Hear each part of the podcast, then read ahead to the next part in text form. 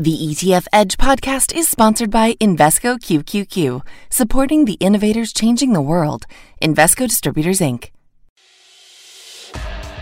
Welcome to ETF Edge, the podcast. If you're looking to learn the latest insights on all things exchange traded funds, you're in the right place. Every week, we're bringing you interviews, market analysis, breaking down what it means for investors. I'm your host, Bob Pisani. Today on the show, we'll dive headfirst into last week's crypto chaos, the fallout from the collapse of embattled crypto exchange FTX and titanic trading volume we saw in Bitcoin futures ETFs as a result.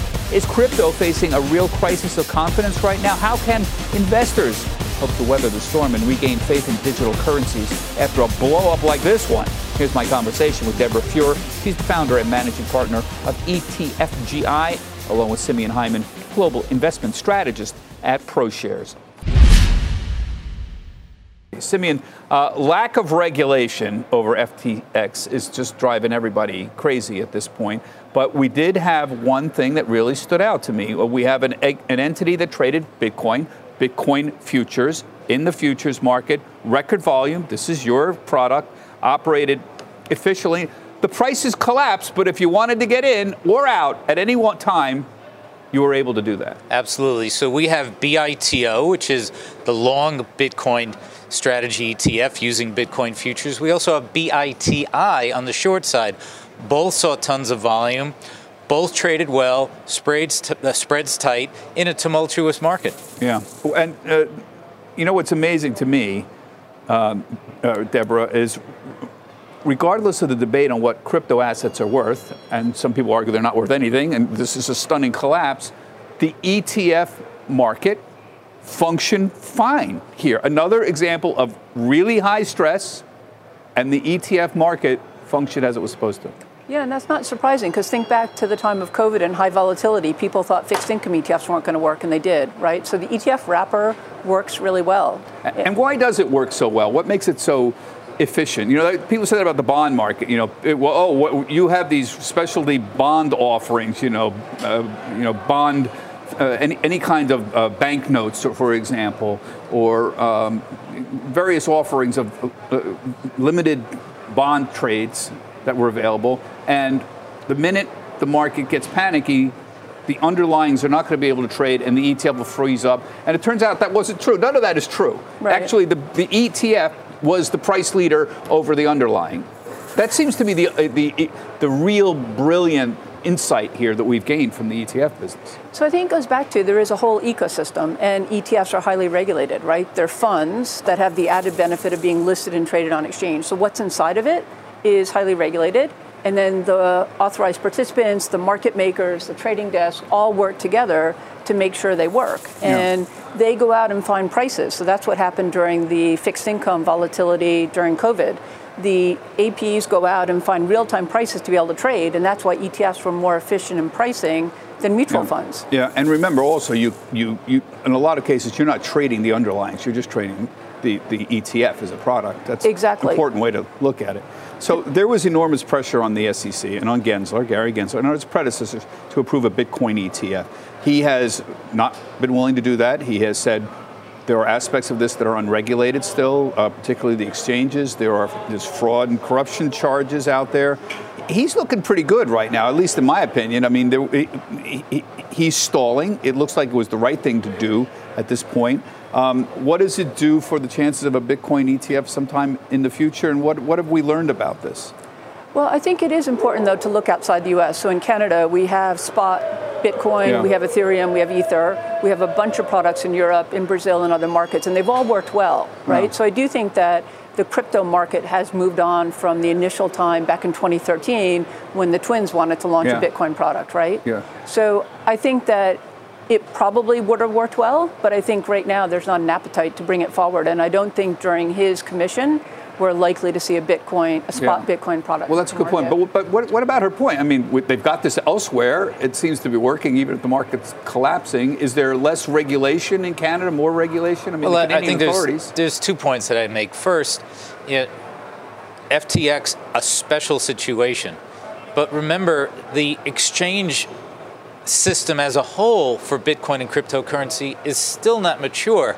You know, even if you don't have an FTX thing, there's still the issue of lack of segregation in any Bitcoin exchange in the event of bankruptcy. So there's still maturation that needs to happen there. The other thing that's really important is that the futures market itself has matured very quickly. So everybody wanted to talk about the roll costs when we launched BITO. You know what? They've come down 80% and they're converging right to the textbook solution, which is this is a financial future. It, you don't have to store oil in tankers, so therefore, the roll cost should equal short term financing costs. By the way, BITO holds cash to be quote unquote fully collateralized, and therefore the roll cost offset by the earnings on the cash. And we've been tracking spot Bitcoin very, very closely. So, you know, there's yeah. little downside to the futures contract. Right. Well, this is a very important point about this is the problem with owning futures contracts. When you roll into them, the commodities have storage costs, you get hit with that, and it, you get decay over time holding the asset. But here, there's nothing to store. There's no, it's just an electronic ledger item, literally. So in the theory, futures are cash settled. It, but is there actually a roll cost involved in this? There is, but what the what the textbook says is that the roll cost should be right around that short-term near risk-free lending rate. That's the no arbitrage condition. And BITO is just a one it's not a levered strategy, so you hold enough cash such that the return should be approximately spot Bitcoin, and therefore that roll cost is offset by the earnings on the cash. And that's what we've been seeing this year as BITO has tracked spot Bitcoin very, very well. Yeah. Um, I want to distinguish, uh, uh people ask me what's going on with FTX. I want to distinguish here between the blockchain concept, which I am very personally think has tremendous future, reduces financial friction, smart contracts, decentralized finance, uh, I think have tremendous potential as a financial disruptor, as a technological disruptor, and what's going on here. There's really two other things going on. One is what's the value of cryptocurrencies in general, which obviously, you, you know, does, don't have intrinsic value, so go up and down dramatically. But the other is what's going on with FTX, which may or may not involve fraudulent activity. We don't know. But so there's very specific situation going on here that's confusing everybody. I, would you agree with the idea, though, that this is definitely a ding on cryptocurrencies, but not doesn't doesn't doesn't destroy the viability of the blockchain concept. Oh, uh, absolutely not. I mean, we're in the early stages. You know, th- there's clearly going to be a period of maturation, but to your point, blockchain and DeFi is, is absolutely here to stay. And Bitcoin, for it, it's a, it's either a feature or a bug, depending on your point of view, is the pure play. It doesn't have utility on the blockchain, but it's a store of value. And look, if you want to have the sort of extreme view of things, uh, there's no gold standard for the dollar either anymore. So. Yeah, well, yes. However, I would like to back the full faith and credit of the United States over the full faith and credit of Bitcoin, of which there is none, as far as I'm, I'm aware, other than a, a, belief system around it. Deborah, uh, I'm wondering how this might affect uh, crypto ETF flows. Uh, uh, this is your data. At the end of October, 162 products listed globally, seven and a half billion. This is crypto products. Um, is uh, are we going to see that change, or does that does this change this? I think people are concerned, but I think you're right. We have to differentiate crypto products from the blockchain and smart contracts because we are seeing that being used for many things, including tokenizing private equity and allowing retail access. Right there's a project in Europe where creations and redemptions for ETFs are being done by ETP Link using smart contracts, where before they were being used using emails. So I think there are definitely applications, and the technology is very different than crypto. Yeah. I want to go back to your point earlier about the fact that there are Bitcoin ETFs elsewhere. There's in Canada, for example. Yeah. How are the authorities handling it there? I mean, Gensler says I need more control over exchanges. I have no regulatory authority. What is the status of the regulatory system there? So basically, they went to the regulator in Canada and said the ETF wrapper is better than other ways of allowing investors to have access. And the regulator bought into that idea. And just like in fixed income, the crypto ETPs or ETFs in Canada have worked as well as they would if they were. And they're regulated by yes. the, the, the, the, Canadian, Canadian authorities. Yes. And presumably, um, they, they're regulated, so they they operate under a set of uh, rules and regulations, obviously. Similar to 40 Act funds here. There's Yeah. a set of regulations in Canada. They've been, Canada actually has had ETFs for 33 years. We've had it here for 30. Yeah. So Canada, So, is there some argument that could be made? I'm just trying to flip this on its head and say, well, look, it is operating over there. Nobody's going to necessarily protect anyone from price declines. I think the problem here that Gensler is afraid of, which makes sense, is if this thing collapses, if Bitcoin goes to $1,000 or $500, five years from now, somebody's going to haul those people in front of Congress saying, Did you approve Bitcoin for grandma? Because this is essentially making it available to the masses. And whether or not it's tested as a real asset class, or should that be the standard? I don't know. And I, I think it's interesting you point out Canadians are working on this, they do, they're doing it. I think the challenge is normally regulations in the US are about disclosure, right? So you tell what type of disclosure needs to be available, and then people decide if they're going to invest, right? Right. And that's the whole thing with FINRA talking about complex products. What is a complex product? Well, I think with respect to Bitcoin and cryptocurrency, I mean, you know, what happens if, if Bitcoin goes to a thousand? The issue isn't so much that we have disclosure rules, people can lose money, and we have BITI, you could take the short side. The question is, would that what stress would that put on the exchanges if you were invested in the stock market eh, excuse me in the bitcoin exchange itself? And look the money's coming out of the exchanges right now. People are worried about the commingling of assets and they're going back to these cold wallets where i have my flash drive but the etf fixes a lot of that particularly when it's belt and suspenders with the futures market. Yeah. Um, I want to turn to a different topic, um, Simeon, uh, that ProShares is very involved in, and that is, I, and I get questions on this all the time. Th- these incredible volumes in the in the ProShares long and short Nasdaq 100 and S&P 500 ETFs. It's an amazing business that you've got going here. Every day, every day, I look at the heaviest volume ETFs by dollar value and just sheer volume, and these show up every time. ProShares Ultra Pro QQQ. Here we're listing them here. That's this is uh, three times leverage. The, the first one, and the Ultra Pro Short QQQ, um, the uh, ProShares Ultra Pro Short QQQ. Um, so the, the, these are amazing. The uh, Ultra Short Pro QQQ is three times inverse. Ultra Short QQQ QID. They don't have the symbols here. It's two times the inverse. The Short S&P, which is SH, uh, is just a simple inverse.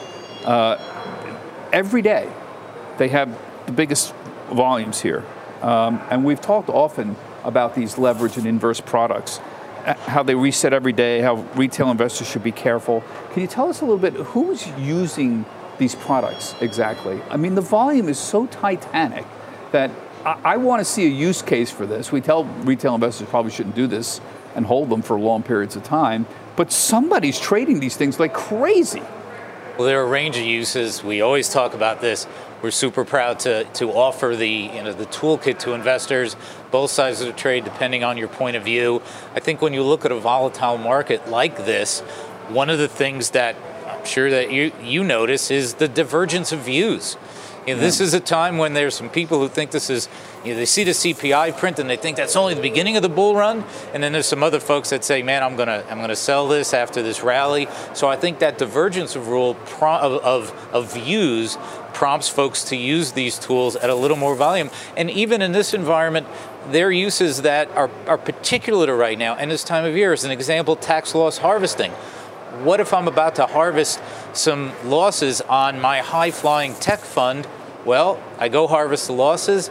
I can use a ProShares long QQQQ and I can have my exposure to the end of the year and figure things out later. Maybe, yeah. I guess I've. St- you know what I would like to do? I'd like to bring some big active traders on and show how they use this because there's got to be some relationship between, say, owning a sector like the Nasdaq 100, owning options, uh, and having different positions. There's got there's a clear trading vehicle that's possible here, and I I would like to see a clear use case because the number the volume is so big that it, this isn't just a bunch of retail people, you know, suddenly deciding they want to own GameStop on, on a day when GameStop's up 3%. This is very systematic. And there's a clear, there's some kind of trading methodology that exists. And I understand why some people don't want to tell us about it, but it, it's very obvious. But also to me. simply the fact that you know we forget the the democratization is important, but also the fact that it's efficient. Even folks who could replicate that using the underlying instruments can often find you know our vehicles to be very efficient, and of course they trade all day long in tight spreads, so that makes it uh, efficient for a wide range of folks. I try to get this out of him every time I bring him on, and he always just talks to me about you know the diversity of people Yes. using the place. You, you know, okay. So we we have often talked about. I call it the increased complexification of the ETF structure. I'm a Jack Bogle. I, I loved ETFs because indexing it, it made indexing possible for the masses. Indexing was the important thing that came first. That understanding back in the 70s, and then in 90, the early 90s, we started getting a way to get those indexes through ETFs. So that's why I like ETFs. Lower cost, tax benefits, just better for the average investor. But it, things have been getting increasingly complex. As the industry has matured, they're looking for other sources of revenue. So ProShares has been the leader in leveraged and inverse ETFs. You can argue, do I need three times leveraged S&P or triple Qs? Does the world really need that? Well, he's made a pretty good business Right. out of doing that. Um, does the world really need three times leverage oil funds?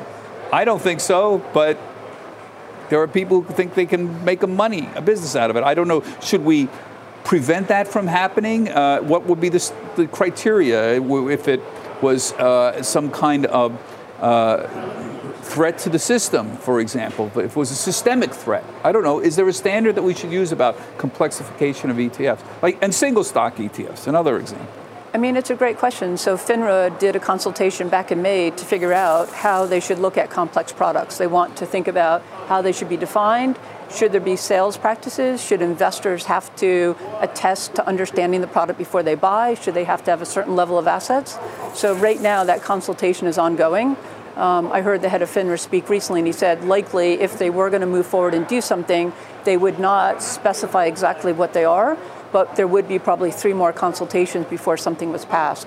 So I think it is an ongoing issue that many of the regulators want to define this. Um, but what of the- complexification is. Well, what a Like, uh, complex Should we product is. separate, say, leverage and inverse products from regular ETFs many into a different product category? Yeah, many think that should happen. I mean, in Hong Kong, they are different, so they don't call them ETFs; they call them call them LNI products. So regulators around the world have different views on many types How of How would you feel about that? Should it should they should there be a different asset class? Is it is it di- not an asset class? A d should it be a different category? Yeah. We're a disclosure-based system. You know, there are lots of things and lots of ETFs and mutual funds. We were just talking about bond ETFs. Many of them use derivatives to get their positions. So, you know, disclosure is an important way to go. That's it. Another standard Simeon line that I keep getting. Despite stock, I love him. He, he stares at me. We get the same answer. Despite stocks down 20% this year, let me turn to you as our ETF expert. Uh, and bonds are down. The U.S. ETF industry, folks, you know this.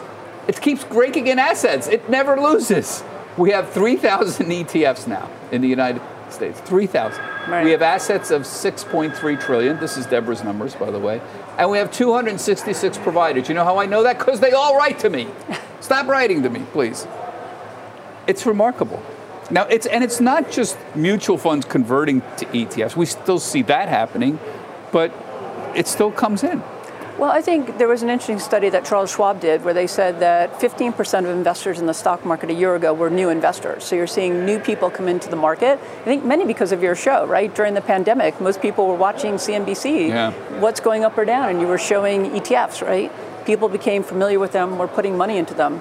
I think the other driver is as people get close to retirement, and about 10,000 people do that every day in the US, they look at how they should be investing going forward. They go to robos, they usually don't put their money into the robo, but they use that to become familiar with ETFs, asset allocation, low cost. Then they call an advisor and invest money, typically in ETFs. So I think there's a number of drivers, but the biggest driver has been institutions using ETFs. If you look around the world, many countries will tell their pension funds when you want exposure outside of our own country, Mexico, Chile, Peru, Brazil, invest in ETFs because they're low cost, easy to use, easy to get in and out of, and that's been a real driver for assets globally. I've seen that, Simeon, with the RIA business. Uh, you know, I go to these conferences, and you've got a lot of guys who are quitting Morgan Stanley and setting up their own shop, and they want to find the most efficient way to, to set up shop and keep the costs as low as possible. If you want to get below 100 basis points on a client, that's not easy to do, but you can theoretically pull that in. And there's a lot of RAs, they, they want 100 basis points. They right. want to charge. They don't want to charge 200 basis points. And they use ETFs. So the, the structure makes complete sense to me. And it's no, I'm not surprised that this keeps happening. No, if you go back, you know, 10 or 15 years and you were talking to an RIA, financial advisor, and you'd ask the question, are you using ETFs? We don't ask that question anymore. it's not a question. Everybody, everybody has converted their book to, uh, a, if not entirely, but directionally towards ETF. Let me ask you about your biggest uh, asset um, or your single biggest holding, which is Noble, the uh, S&P NOBL is the symbol, folks, which is the S&P Dividend Aristocrats Index, I guess you would call it. Uh, this tracks the uh, a, a basket of companies that are increasing their dividend year after year. Why is this the best strategy to own dividends and not just let's buy something that has the highest dividend yielding companies? It's, it's an elegant strategy because all you got to do is look for the companies that have consistently grown their dividends, and Noble tracks the S&P 500 dividend aristocrats. That's 25 years in a row, and I'll give you two reasons. One, because the dividends grow, which sounds tautological, but that's the key. It is the quintessential inflation hedge. Those dividends have been growing 12 to 14 percent a year since the inception of that index. Number two is the high quality. If you look at Q3 earnings, they were non-disastrous. Top line S&P 11%, bottom line 3. Noble's index, top line 17, bottom line 26. They are delivering margin expansion in an inflationary environment because they got pricing power. That's a big one-two punch, and that's why they've they've attracted a lot of assets. Yeah, and, and ex- I, I, keep expi- explaining this. Like people say, the S&P has a less than two percent dividend yield. Who cares? I said, let me tell you something. Historically. There is a big difference between a company that has a 1.5% dividend yield and a 2.5% over many, many years. Bogle used to do this in his books, say this is one and a half percent difference in a return over 30 years. When you start getting into hundreds of thousand dollars, you get into the beauty of compounded interest, which is the greatest invention in the history of the world, which is that in the, in the early days, it doesn't look like anything. And then when you get older, all of a sudden you're 65 or 70 years old, and that difference is enormous. And it's very, I, this is a simple way I explain it to people. The other is they, people say, give us the highest dividends. You know, I want to buy the top, you know, five dividend. I said, those are not safe. You know, a, a company that's paying you 9% dividend yield right now is probably in a somewhat precarious position. And, you better be real and, and even if it's five and it doesn't grow, you know what it is? It's a fixed coupon bond, totally exposed to inflation and any yeah. residual increase in rising yeah. rates we might see. Yeah, it's a good point. I know we've wandered around a little bit here today, but we've got three experts on, uh, two experts, excuse me, uh, on uh, big, big topics. So that's why we have the best people here from the ETF business, folks. Now it's time to round out the conversation with some analysis and perspective to help you better understand ETFs. This is the Markets 102 portion of the podcast. Today we'll be continuing the conversation with Simeon Hyman from ProShares. Simeon, thanks for sticking around and chatting with us. I, there's one little point you brought up uh, around uh, some of the strategies we were talking about today, and that is the possibility of tax loss harvesting uh, using ETFs. Now, for the viewers who aren't sure what's going on, we've got big losses this year. So there's a chance here that people will have some losses they could, they could possibly offset against gains, which is tax loss harvesting. Explain this briefly and how ETFs can be used in this manner. Sure, Bob. There's, there's two pieces here. One is the straightforward one, which you just described. I've got some losses, and I can take that as a credit on my taxes, sell those. But if I want to be still invested in the market, I want to reinvest those. Now you have to you know, make sure you don't invoke the wash sale rule, but you have to buy something a little bit different. But indeed, you can reinvest those in an ETF. So, as an example, you know you might uh, uh, have had a, uh, a long equity strategy that's lost some money, this might be a great time to harvest some losses and consider something like we've been talking about, ticker NOBL, the S&P 500 dividend aristocrats, as a nice place to have a growing dividend stream, and that way you can offset the tax, That you can take the tax loss and then reinvest that in an ETF strategy. The other piece that's important too is if you are invested in mutual funds, they may have distributions Yeah. before the end of the year, even if they're down. And that's kind of a weird thing, but it does happen in mutual fund land. You could be down for the year and actually have a distribution you have to pay taxes well, on. particularly if the fund was actively trading. That's exactly right. Yeah, I mean, you that's not going to save you if they're trading a lot. You have capital gains on on. on And on there may be an opportunity for some folks to not only harvest those taxes, but sell in advance Is, of is those Is this going to be a real story? Do you think the mutual fund we're going to be awash in stories in a few weeks about people who are going to be shocked to find out that in a year where their portfolio is down 20%, they're going to have additional capital gains distributions? I don't think we're going to have shocking headlines, but I think if you're listening to this podcast, take a look and you know talk and, and take a peek and see if that might be happening to some of your holdings. So I think it, it will not be rare, but I don't know that it's going to be the big headline story. Um, ProShares has been very successful in a very niche part of, of, of the world, even though um, the dividend aristocrats, Noble, is your largest single holding. Cumulatively, you really are very big in the, the long and short S&P and triple Qs. That, that is the bulk of your assets at this point. It's been phenomenally successful.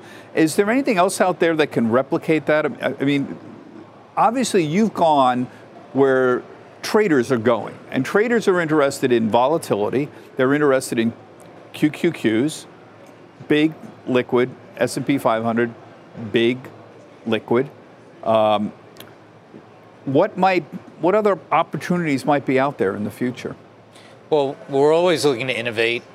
Uh, as you noted, we've got a toolkit of leverage and inverse ETFs.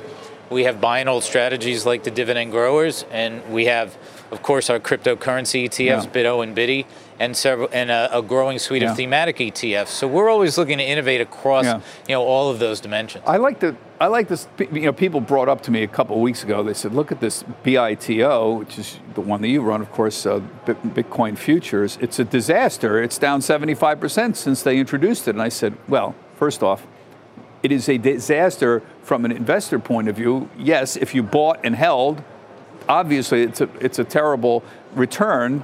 Um, however, from the point of view of the ETF issuer, it's been hugely successful. It's enormous product. It had enormous liquidity, um, fairly expensive too. Uh, so uh, I don't mean to sound cynical about this, but you can have a product that is in fact um, not great from an investment point of view, but in fact is something that everybody wanted and was very successful from a product point of view. Well, look, nothing goes straight up for sure. Um, we look at the, at, you can't really know who's holding an ETF per se, uh, but we do get the sense that there's a, a robust ecosystem of folks with different time horizons. Certainly, from the amount of assets in the fund, we know that there have been inflows as as Bitcoin has declined, uh, and we also know a couple of things about the way it's performed. Number one, we of course know that the volumes and the spreads have been tight. So that means if you do have a short term time horizon, both BITO on the long side and BITI on the short have been very effective. But we also know, we, you and I have talked about the roll cost.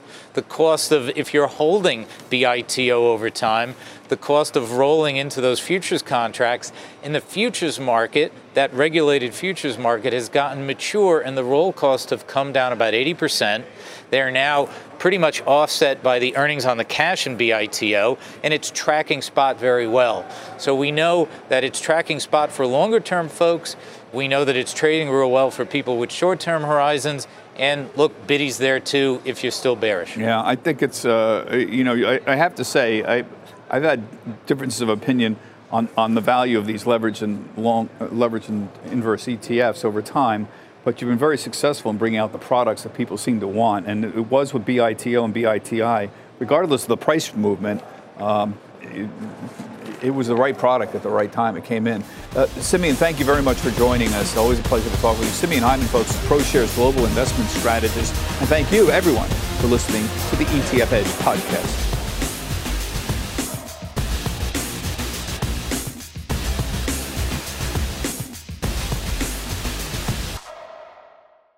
Invesco QQQ believes new innovations create new opportunities. Become an agent of innovation. Invesco QQQ. Invesco Distributors, Inc.